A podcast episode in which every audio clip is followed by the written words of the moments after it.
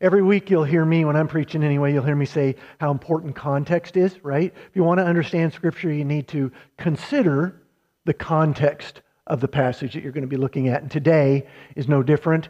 In fact, I would say today it is essential. If you expect to understand this particular parable at all, you first must consider context. And with that in mind, um, I would point you to Luke chapter 17, starting at verse 3. Um, I'm going to paraphrase it for you, but I want you to read it, verses 3 through 5 in particular, but listen to my paraphrase as you're reading it, okay? So basically, what we've got here is we've got Jesus sitting down with his disciples, his followers, um, and he says this to them. And by the way, as I'm presuming you are a follower of Christ as well, which means he's saying this to you too. He says to them, Pay attention, because what I'm about to say to you is meant, is all about you. He said, If you see a brother or a sister, if you see a brother sin, rebuke them. I'm going to stop right there for just a second, just to take a l- little bit of a tangent, but I promise I'll come back to my point. Um,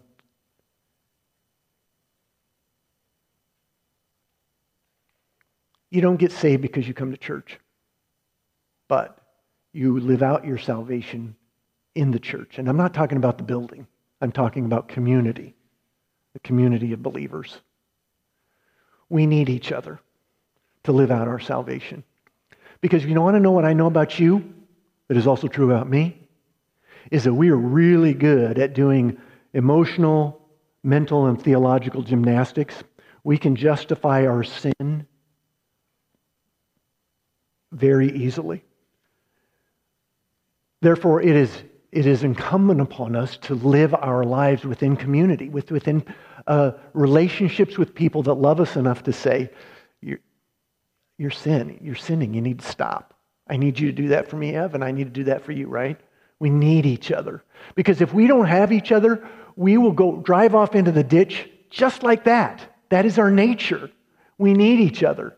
So when Jesus was saying to his disciples, which you are one if you've accepted him as Lord and Savior, if you're a follower, when he said, when he says, when you see a brother or a sister sin, rebuke them. That means hold them accountable. That is your responsibility to me and mine to you. Love each other enough to do that, to do it and to receive it, okay? So he's saying to his followers when you see a brother or sister sin, rebuke them, hold them accountable.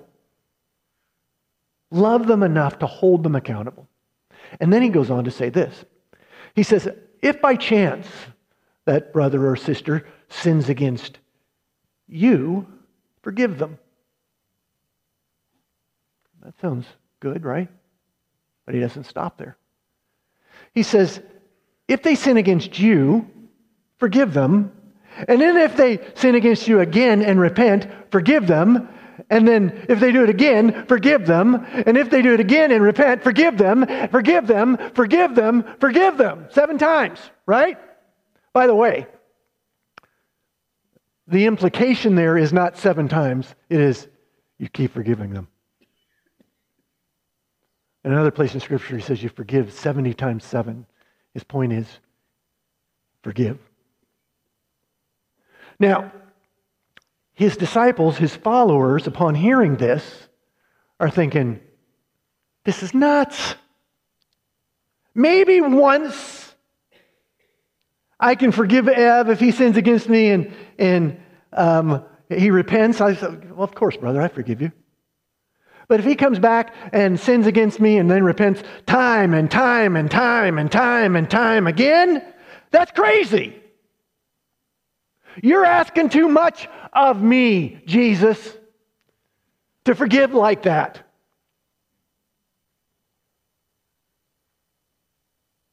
Therefore, look at verse 5. Therefore, in verse 5, knowing that they didn't have the faith to do what he was suggesting, what he was telling, what he was commanding, it wasn't a suggestion, he was commanding. Knowing that they didn't have the faith to do what he was commanding them to do, they said, Lord, increase our faith. Because what you're doing is beyond my capacity, and the only way I'll ever be able to do what you're suggesting is through supernatural in- intervention. Okay. That is the context. And if you hadn't heard that part of the story, you would not even begin to understand this story. Luke chapter 17, starting at verse 7. Let's read it together. Read it in your Bibles, and I'm going to read it off the screen here. This is Jesus, remember, speaking to his followers. He says, Will any one of you who has a servant plowing or keeping sheep say to him when he has come in from the field, Come at once and recline at the table? No. Will he not rather say to him, Prepare supper for me? And remember to dress properly and serve me while I eat and drink, and only afterward will you eat and drink. Does he thank the servant because he did what he was commanded? It's a uh, uh, rhetorical question. He's saying, Of course, you don't thank your, your servants for doing what is their job. So you also, verse 10, when you have done all that you were commanded, say, We are unworthy servants. We have only done what was our duty.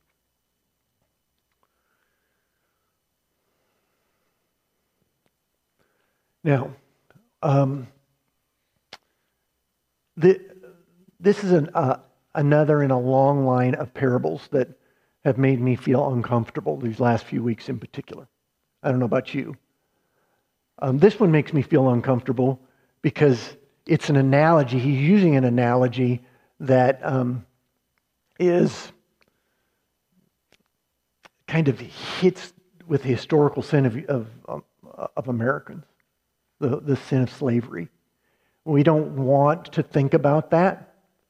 That's what, when the whole master servant, slave servant thing makes me uncomfortable. I don't know about you, but I just don't. We Christians in the 21st century in America generally aren't going to relate to that analogy.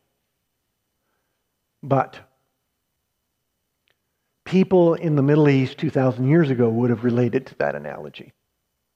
And they wouldn't have been offended by it like, like I am. It was, that's, just, that's just the culture in which we live. So, what I'm going to say to you right now is don't get lost in the analogy. Don't miss the point because you can't relate to the analogy or because it's offensive to you. Okay? Instead, remember the context that we talked about earlier and then ask the question What's the point? What, what, is, what point is he trying to make to me? And this, the point is very simple, actually. He's trying to say to his followers, not just his disciples 2,000 years ago, but his disciples today, presumably you. He's trying to say to us, forgiveness ought to be who you are. Stop thinking that I'm asking too much out of you.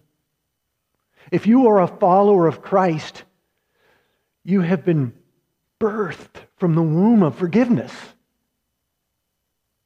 It should be your nature.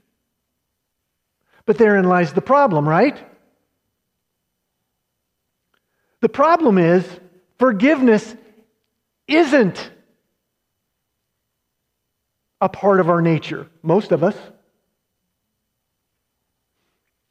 Most of us are offended, if we were honest, that Jesus would even ask us to forgive. In, in the depth of our souls, what we say, what we're thinking, we don't want anybody else to think, but what we're thinking is, Lord, that person hurt me, and I have a right to feel what I'm feeling. I have a right to decide whether I'm going to forgive that person or not. I'm the one that's going to make the decision whether or not I will, they deserve my forgiveness.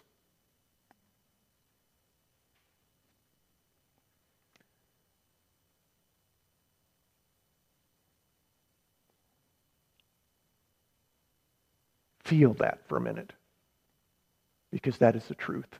For most of us, not everybody, but the vast majority of us, what I just described is the truth. I'm the one that gets to decide because it's my hurt. I'm the one that was sinned against. Therefore, I get to decide who deserves my forgiveness and who doesn't. That's where it gets kind of sticky, though. Because if that's, if that's our logic, and it is for most of us, if that's our logic, then doesn't it also mean that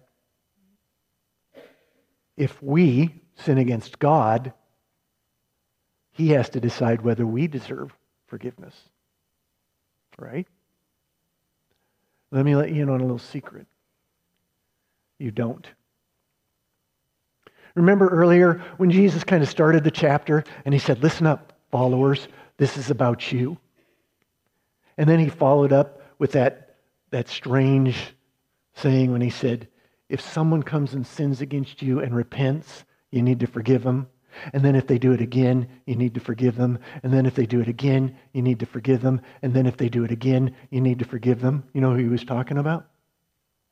He was talking about you.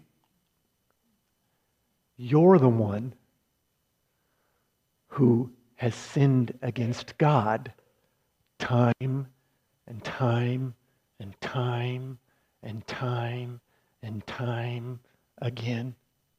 Oh, and yes, I have no doubt that you have, you have um, with integrity asked, come back to Him time and time again and repented of your sin.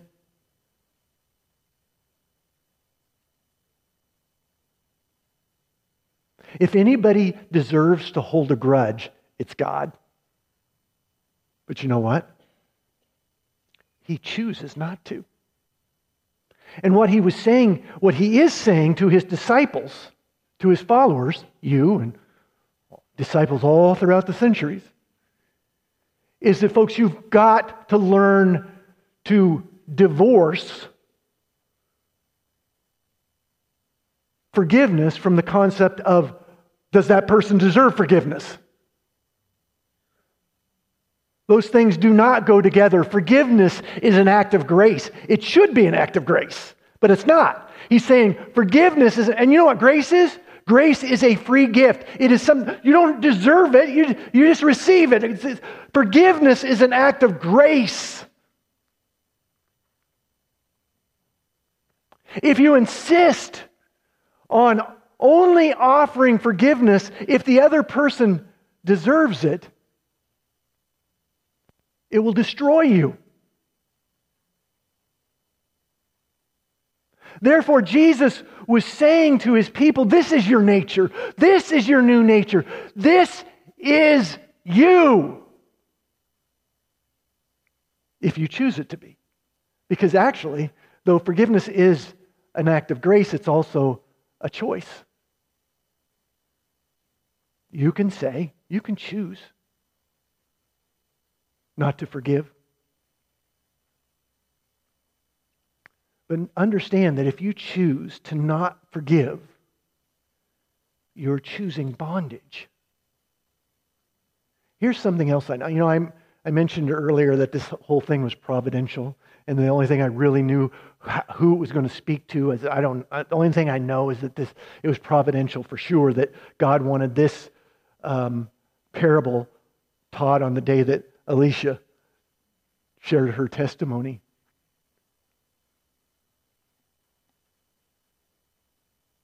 What I know is that there are some people here today who are in prison. I know that. you are imprisoned by unforgiveness. You are imprisoned by anger and bitterness. And some of you are offended that God or I would suggest to you that you need to you need to forgive.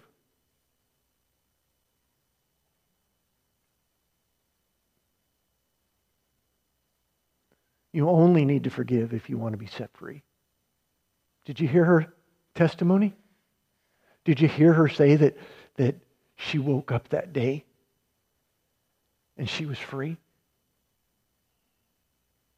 Well, it's quite possible that this is your day to be set free. But the only way you will be set free from anger and bitterness that you're taking out on people that don't deserve it, that you're taking out on yourself, the only way you can be set free is to do this.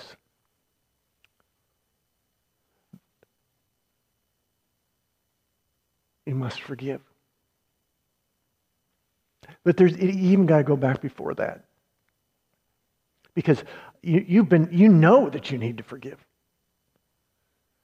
But you're like the disciples, right? You're like the disciples saying, Lord, I know that I would feel better. It would be better if I, if I could forgive, but I just don't even know how to do it. It's because this prison has become so familiar to me, I don't even know how to let go of it.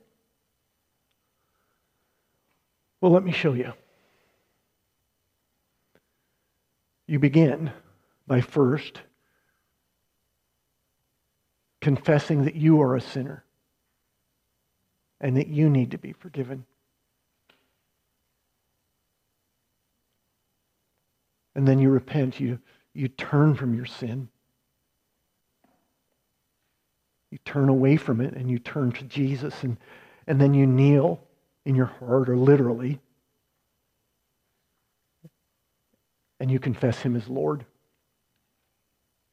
That is the beginning of being set free.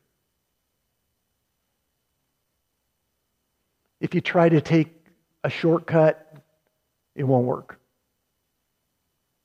You've got to do that. You must confess, repent, and submit.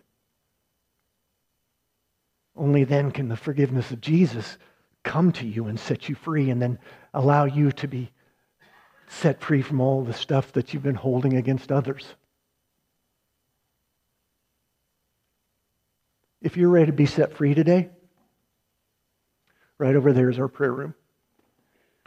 And it would be um, our privilege to, to pray with you. Um, if there's something else going on in your life that you need prayer for, um, it would be our privilege to pray for those things too. But just know that today you can be set free. I'll meet you right over there.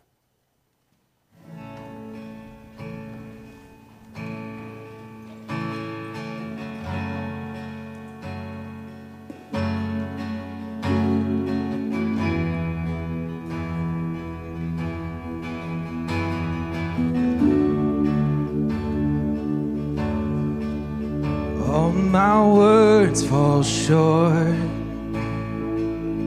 I've got nothing new.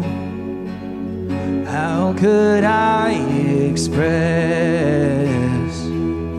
all my gratitude? I could sing these songs as I often do every song must end, and you never do. So I up my hands and praise you again and again, cause all that I have is a hallelujah.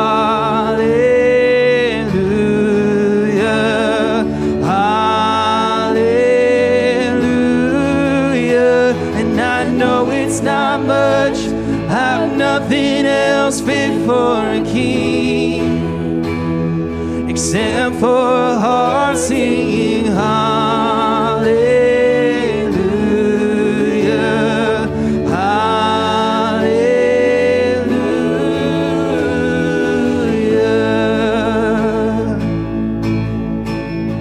I've got one response. I've got just one with my arms stretched wide. I will worship you. So I throw up my hands and praise you again and again. Cause all that I have is a hallelujah.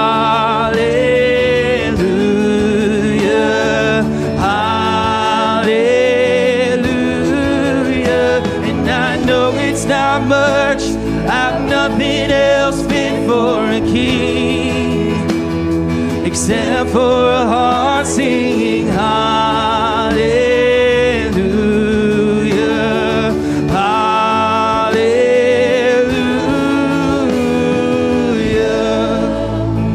He wants to hear you this morning, so lift your voices.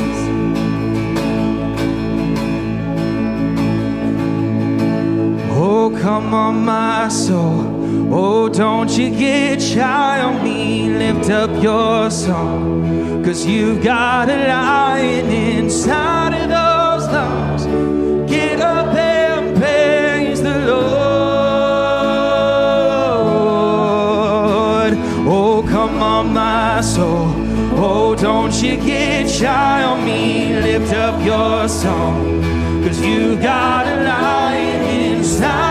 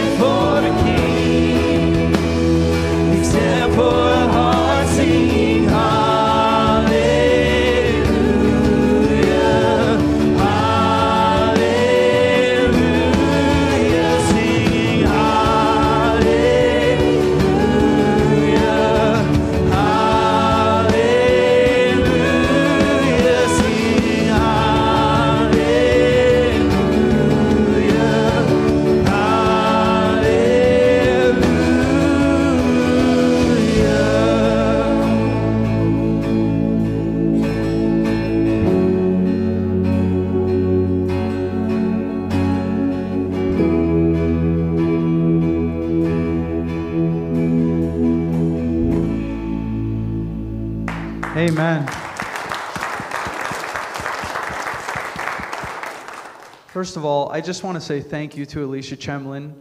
Uh, it's not easy to come up here and be vulnerable in front of people, and you took a step of faith and you shared a powerful testimony with us.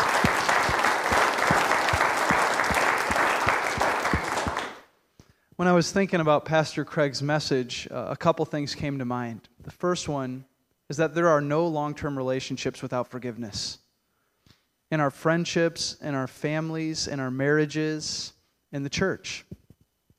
There's no long term relationships without forgiveness. And so we all need to have hearts of forgiveness for each other. The second thing is that we forgive because we have been forgiven. The reason we can forgive others is because God forgave us in Christ and He continues to forgive us every day, even for things that we don't even acknowledge. And so let's go out go out of here with those truths in mind. Let's pray. Lord, thank you so much for Pastor Craig's reminder about forgiveness this morning. And ultimately, we thank you for forgiving our sins and not counting them against us. Jesus, we thank you for coming from heaven to earth to die for us, not because of your sin, for you never sinned, but because of our sin. And every time that we are tempted to not forgive, Lord, help us to remember all that you have forgiven us. Ultimately, so that we can be bright and burning lights for Jesus to those around us. As we all go out of here and, and go out into this week, Lord, I just pray your blessing on everyone here and everyone listening. And I pray, Lord, that we would point others to the hope that we have in Jesus this week. And we pray all this in his name. Amen. Have a great week. You are loved.